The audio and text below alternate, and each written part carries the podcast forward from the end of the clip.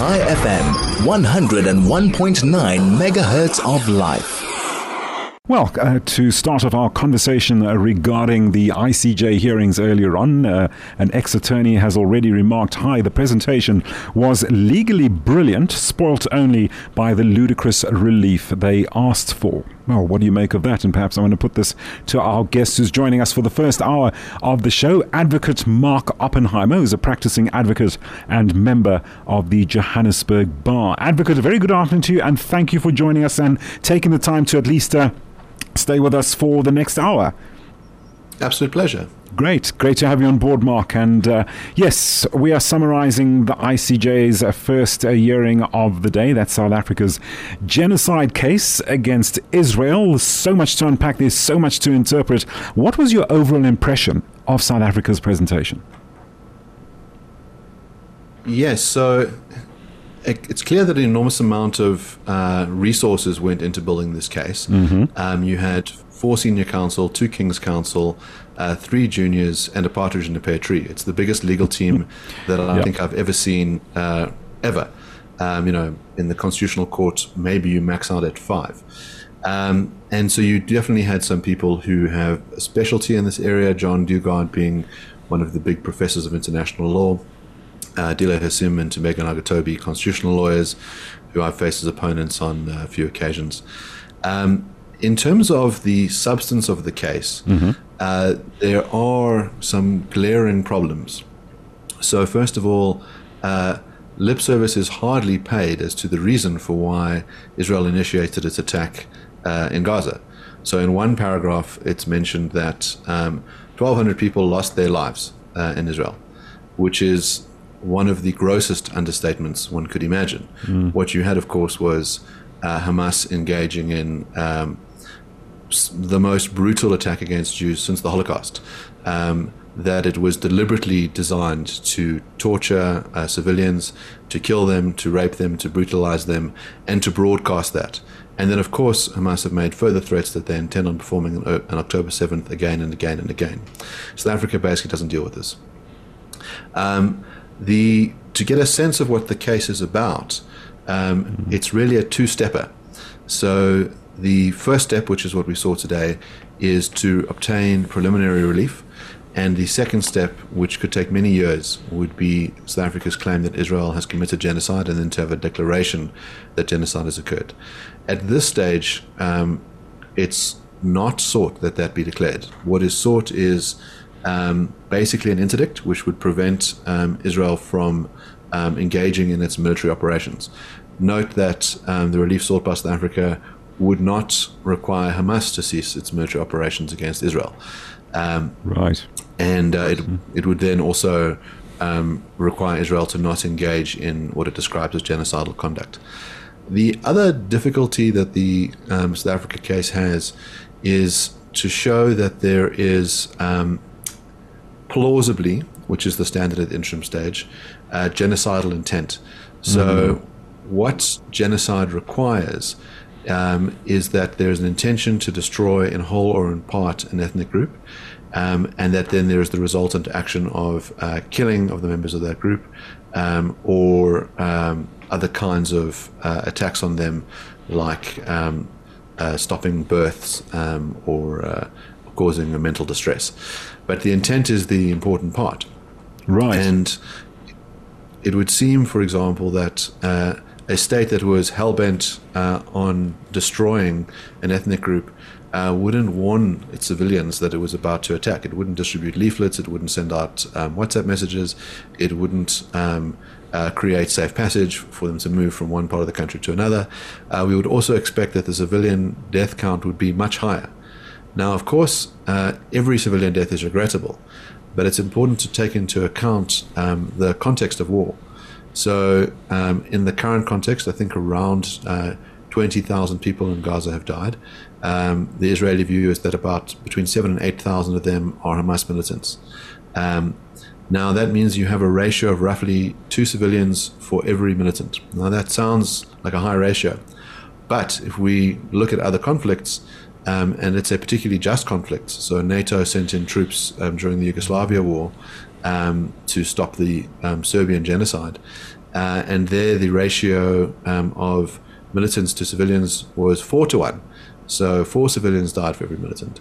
So um, it seems that even in effect, uh, Israel uh, isn't in a realm where it's uh, clearly trying to uh, destroy this the civilian population of Gaza. Indeed, uh, staying on the, on that subject. Um, there's also, uh, you've mentioned now, Israel has pointed out between seven or 8,000 of that number, quote, yet to be verified for that matter, comprises of combatants, but coupled with the fact that uh, it, they, it, has been established that uh, Hamas has used many civilians as human shields. Yes, of course. they must be taken into account as well. So here's one way of thinking about the moral culpability of it. Imagine mm. that you have a group of bank robbers. Um, who storm into a bank and they hold a bunch of bank tellers and customers as hostages. Um, and the police come in uh, with the intent of freeing those hostages, and they shoot at the bank robbers, and they kill some of the bank robbers. But in the course of it, uh, they kill some of the, the customers. Now, the way that our law treats that is that it's not the police that are liable for the deaths of those customers; it's the bank robbers, mm. uh, because they have created the situation and they have used those people as human shields. Indeed. And so Hamas bears much of the responsibility for the deaths of those civilians.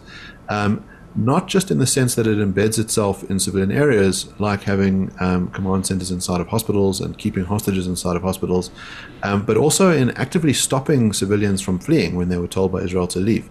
Um, it suits the Hamas narrative to have more and more deaths. Um, right. There is a a sort of line that the Jews love life.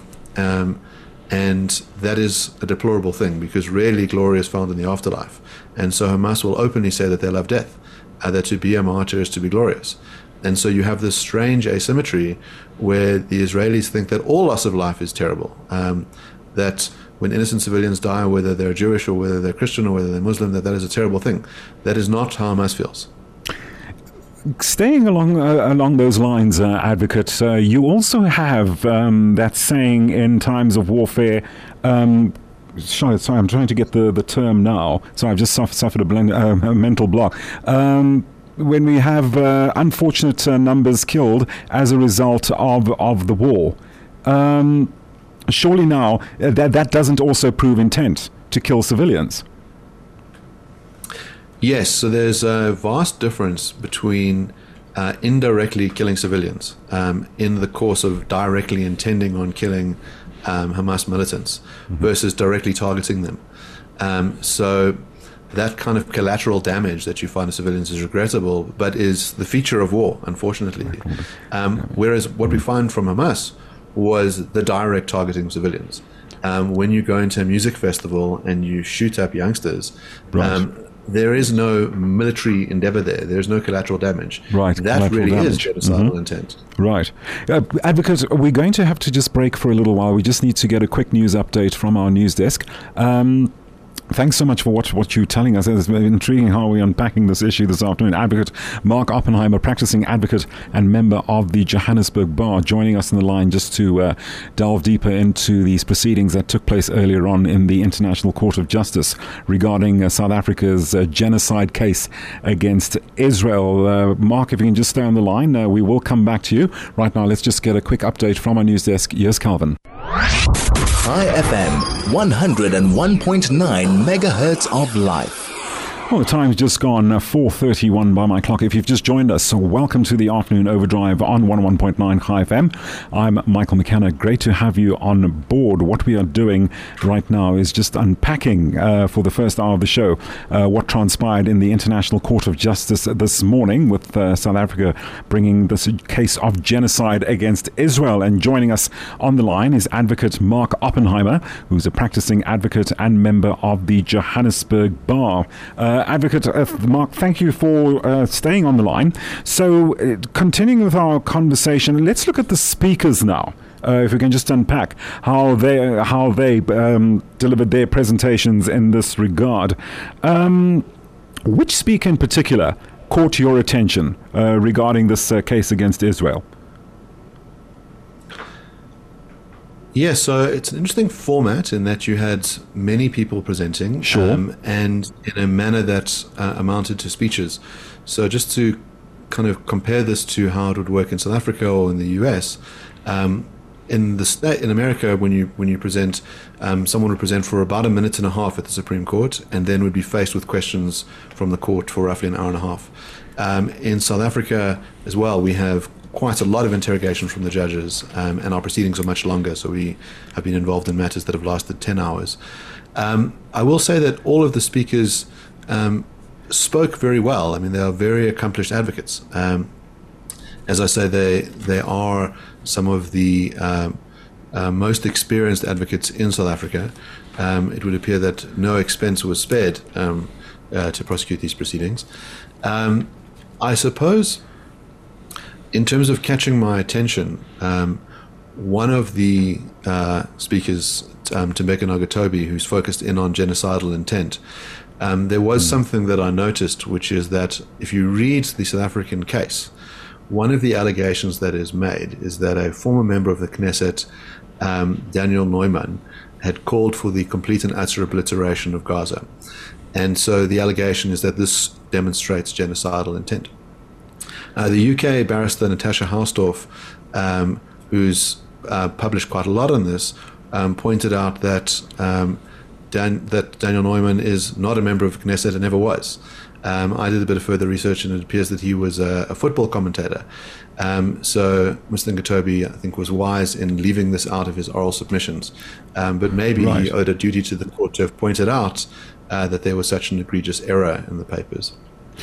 Uh, keeping with Advocate Tembeka Ngcukaitobi's um, testimony, well, presentation uh, during this morning's proceedings, um, yes. So, uh, if, if memory serves, he his focus was on individuals making uh, certain remarks about how they think the war in Gaza should be dealt with, and. Um, Yes, it pinpointed, say, like uh, comments from ministers and certain prominent individuals. Uh, isn't that a bit uh, so selective? Uh, it doesn't really reflect an overall view as as as to what Israel uh, takes regarding the war in Gaza. Yes. So, for example, um, one of the uh, comments was made by a 95 year old veteran of the Irgun, um, where he sort of is giving like a, a, rallying call to, you know, go and crush the enemy. Right. Um, now, you're dealing with someone who's uh, clearly not an active member of the military. Um, the exactly. Irgun, by the way, mm-hmm. Um, were not that well viewed by Israel.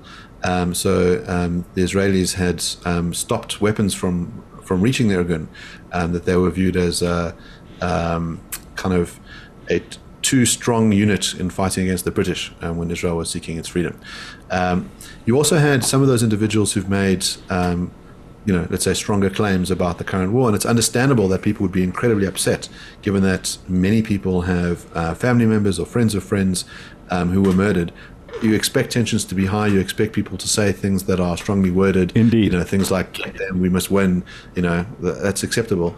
Um, but that when people have said things like "we should drop a nuke on them," the Israeli state has condemned that.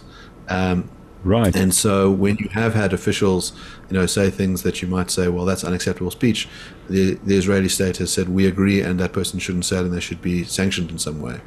um, so if anything that demonstrates that they don't have genocidal intent qua state, it's worth bearing in mind that the uh, International Court of Justice is different from the International Criminal Court mm-hmm. in that the ICJ deals with disputes between states. Mm-hmm. Uh, it's not about holding particular individuals liable for crimes uh, like crimes of genocide. Right. Um, so, for example, uh, Omar al Bashir, um, a warrant of, for his arrest was put out for his um, crimes against um, individuals in Sudan, um, and those crimes include crimes against humanity and um, uh, crimes of genocide. And of course, um, that name will ring a bell in many people's minds because he came and visited South Africa. Mm-hmm. And South Africa has an obligation under the Rome Statute uh, to have summarily arrested him and handed him over to the authorities. And the South Africans uh, didn't. Um, in fact, uh, he was uh, escaped away on a plane during the uh, High Court process. Um, so it doesn't really seem that South Africa as a state has much respect for international law, uh, that it's very concerned about people who are accused of genocide. I mean, I think within a week um, of, of, today's conversation, President Ramaphosa met with another genocideer in Sudan, uh, Hemedti, and shook his hand quite proudly. Um, so there is a sense in which there is this pretense that South Africa enters this with uh, the moral high ground, uh, when in effect it has often provided cover um, for people who have really committed genocide. I mean, also you had um, members of the African cabinet, under the guise of wearing their ANC hats, meeting with Hamas. Now. Hamas are described as a terrorist group um, by the EU, by America, by the UK, uh, by Australia, but not in South Africa. In fact, Hamas have a, an office in Cape Town, um, and they were treated as uh, wonderful members of the resistance um, you know, to try and stop the settler colonial apartheid state of Israel. Um, so South Africa's claim that it is, you know, merely trying to keep the peace or assist in this mm-hmm. uh, just isn't true. It's clearly picked a side, and it's picked the side of the terrorists. And I'm certain that uh, Israel will certainly use exactly what you've just outlined, our advocate, in their, uh, shall we say, in their defence uh, remarks. Uh, looking forward to hearing of that later in tomorrow's hearings. But there's something else I wanted to uh, run by you during the course of the hearings. certain, I can't, I can't pinpoint exactly which individuals raise this, but they were be- they were um, benchmarking this hearing against the Gambia Myanmar uh, case. Um, take us through that, and uh, is, is there is there any parallel here? Is there any relevance to this? Yes. So, just to give you a sense, the ICJ, um, since its establishment in I think around 1947, has heard less than 200 cases. So, there are very few cases that I ever heard. Right. Um, and one of the recent cases that is um, of direct relevance is that um, that case of it's the Gambia versus Myanmar. It's relevant in a couple of ways. Uh, one is on jurisdictional grounds. So um, the Gambia as a state obviously was unaffected by Myanmar's actions against the Rohingya. Um, and so one of the questions was whether it's entitled um, to bring such litigation. Uh, the other one is that it's, it sought preliminary measures um, to prevent uh, Myanmar from engaging in genocide that case, in terms of the merits, whether um, uh, genocide has actually been committed, is ongoing and hasn't been decided.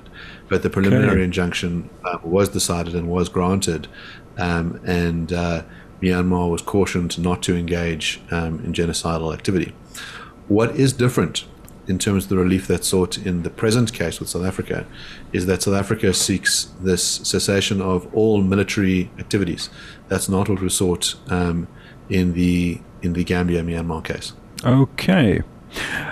Looking at visual evidence presented during the hearings uh, earlier on. What did you make of certain uh, visuals that were presented uh, at the case? Uh, if I can just uh, if, if I can just outline a few of them, there was one of the blowing up of uh, at least thirty dwellings. one of of units celebrating how they're going to destroy all the enemies and. Um, the other one of a relief truck uh, being brought into Gaza. Supposedly that was affected by Israeli activity. What did you make of those visuals? Yes, so I think there is some value in being able to show footage from the ground, um, and I imagine that Israel will um, show some footage tomorrow. Um, but there was a sense of trying to have your cake and eat it. So yeah. uh, Max du Plessis made this claim that they didn't want to show um, any footage that would be alarming um, mm, and sort of mm-hmm. implying that, in other words, there are all these horrible things we haven't shown you. But there was much footage um, of um, of dead bodies and of bodies being buried, and Indeed. as you say, the destruction of infrastructure. Um, so there's a sense in which, you know, there there was the showing of that footage. I mean, I imagine there is very harrowing footage as you would find in any right. war, and maybe there was some restraint used in terms of what was shown. Advocate, I'm um, so sorry to have to cut you short there. I'd like to continue this. I'd like to just uh, create some kind of debate, uh, dialogue around that.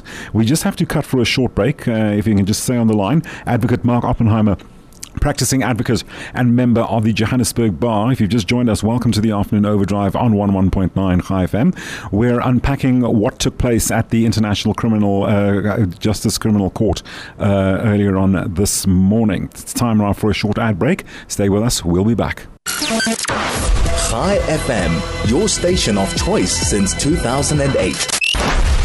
Time's just gone, 18 minutes to 5. If you've just joined us, welcome to the afternoon overdrive on 101.9 Chai FM.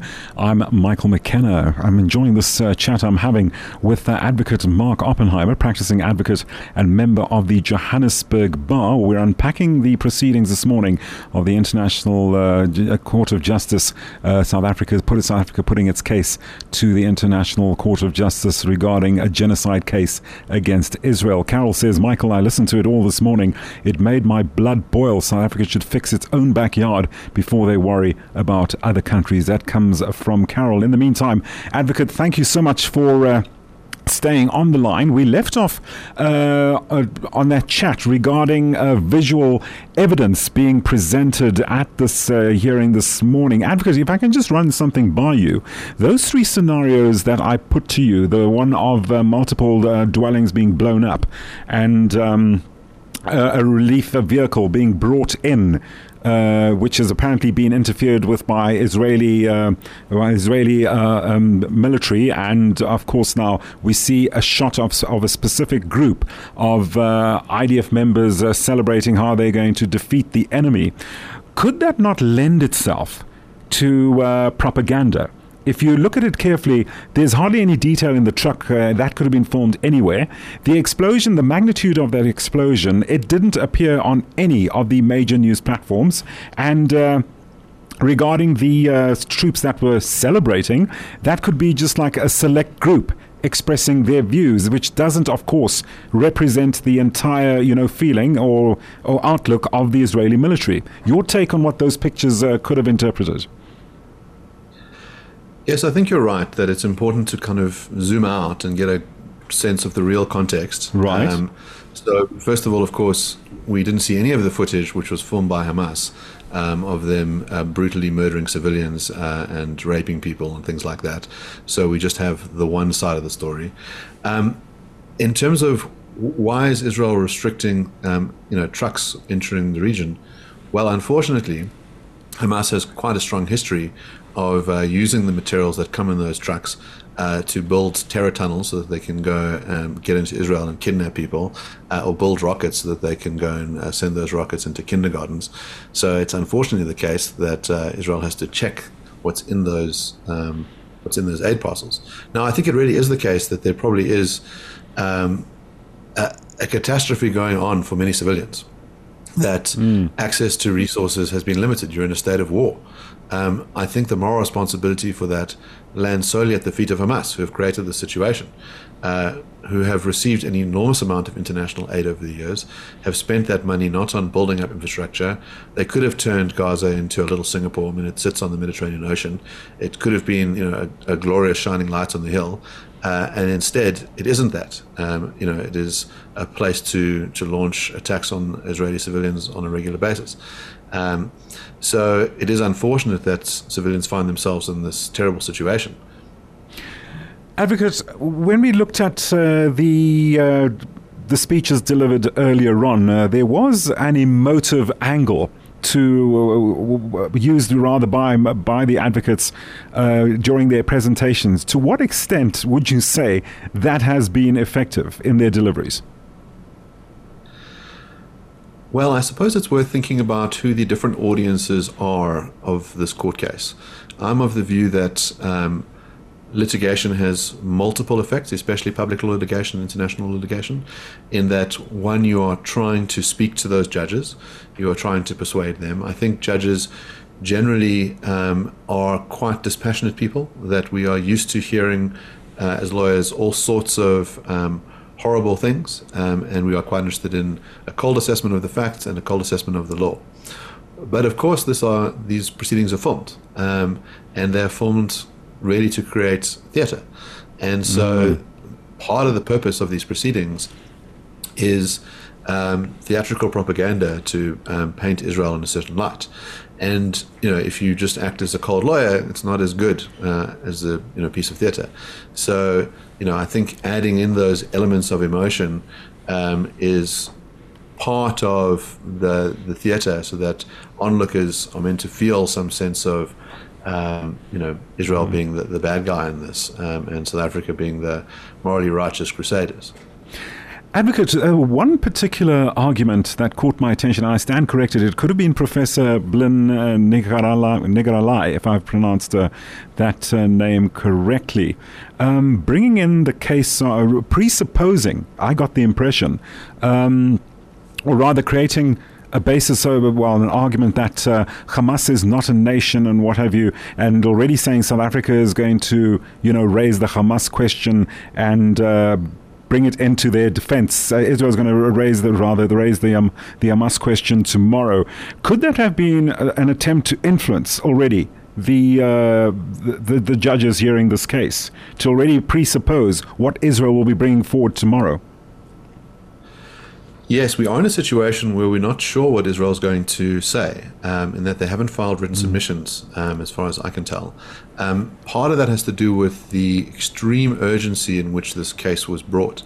So, South Africa brought its litigation on the 29th, 29th of December, mm-hmm. asked for a hearing with the first week of January, and ultimately got this date, which is very soon afterwards. Right. I imagine had been preparing that litigation um, for a long time in advance, um, given that it's heavily footnoted um, and has this gigantic team. And I think part of that tactic was really to try and catch Israel flat footed and make it hard for it to put up mm-hmm. substantive defense on paper. Um, on the substantive point, which is why I mentioned Hamas as a non state actor, well, I suppose part of this is because the ICJ um, would have no jurisdiction over Hamas because it's not a state. Um, and so it couldn't order Hamas to do anything. That's part of it. The other one, which is a claim I think made by uh, Professor Lowe afterwards, which is to say that um, the right of self defense um, cannot be invoked by Israel because Hamas is not a state actor. Now, that strikes me as completely false. Mm. if you read Article 51 of the UN Charter, it says that uh, none of the articles in this charter uh, will prevent a state from protecting itself and defending itself from any armed attack. It doesn't say from another state, it's any right. armed attack.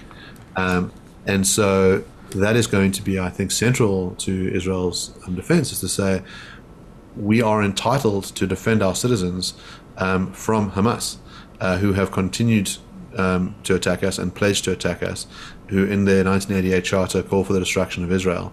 Um, I don't think this is something that gets much coverage at all. It's not really said much, but um, hundreds of thousands of Jews have had to flee their homes um, in the north um, because of threats from Hezbollah. Um, you know, Hezbollah and Hamas are both funded by Iran.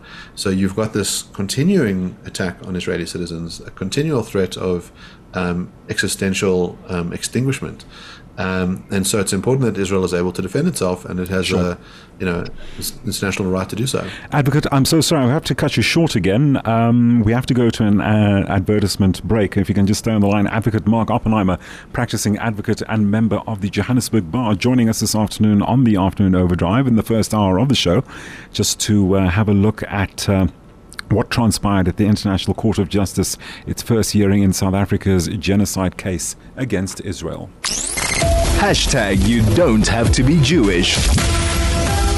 Well, time's just going eight minutes to five. If you've just joined us, welcome to the afternoon overdrive on 11.9 Chai FM.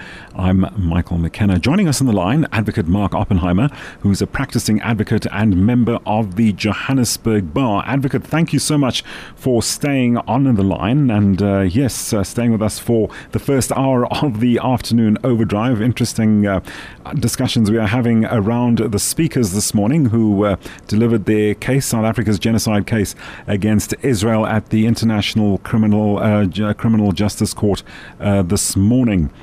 Advocate, I know I've already run this uh, question by you, but. Um, it seems that many of the speakers really harped on about uh, ethnic cleansing and exterminating a race uh, from the face of the earth. This is the intention of uh, genocide on Israel's part. Do you think that's really going to hold hold water uh, in the final outcome of this of this uh, judgment? Yes, just to disambiguate, as I say, it's a two part case. Mm. And so the question as to whether Israel has committed genocide will not be determined in the proceedings that we watch today and we'll watch tomorrow. Uh, they'll be determined in proceedings in many years to come. Um, so that is not a question before the court. What is a question is whether it should um, provide a preliminary injunction preventing Israel from engaging in military conduct uh, or uh, genocidal acts now.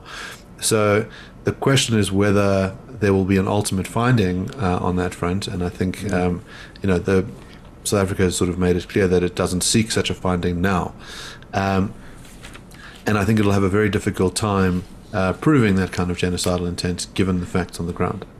Advocate, I just want to run past some uh, comments that I'm receiving uh, on our colony uh, co- our comments at the moment. Uh, there's comments uh, for, from an anonymous saying they are training in the South African mines tunnels to attack Israel via Gaza tunnels and Saudi grounds. And Jonathan says Hamas uses often uses old footage for their propaganda. How do we know the accuracy of the footage in the hearings? Well, that's exactly, uh, Jonathan, what we were running by the advocate earlier on. Your take on that, advocate? Well, as I mentioned earlier in our discussion, there uh, was footage that was used during the rounds of Danny Neumann. The footage um, um, has a thing saying he's a prime member of the Knesset, uh, and that's the footage that South Africa linked to in its papers. Uh, and of course, it's false. Um, he wasn't a member of the Knesset, he's a football commentator. Um, so there is a sense in which some of the extracts that are used um, may very well be either out of context or false. Um, sure. And uh, you know, by by having, I think it's close to 500 footnotes. You know, it would require some time to assess all of that and see whether there are things that are inaccurate or you know chopped in a certain mm. way. Um, and hopefully Israel will have an opportunity to address some of that. Advocate, of all the speakers, who do you think was the, the, the less convincing of them all? It's an interesting question. I suppose it depends what they were trying to convince the court of. Um, and so I think, as I say, the, the person who has the hardest job in that front is really uh, Tembeka Ngcukaitobi. Mm-hmm. Um, an interesting example of something that came up for him was he relied on a song uh, that was sung by a group of Israeli soldiers. Um, right. And he puts it in the context of, um, um I think it's um, Prime Minister Benjamin Netanyahu referring to Amalek. So uh, the Amaleks were a kind of uh, biblical uh, tribe who um, had tried to annihilate the Jews and so he sort of talks about them as you know being an ancient enemy. Um, it's interesting that um, Jews in the 30s described the Nazis as being Amalek as well, um, and so you know he sort of invokes uh, Amalek as a reference to Hamas, and so Tembeka makes this claim that.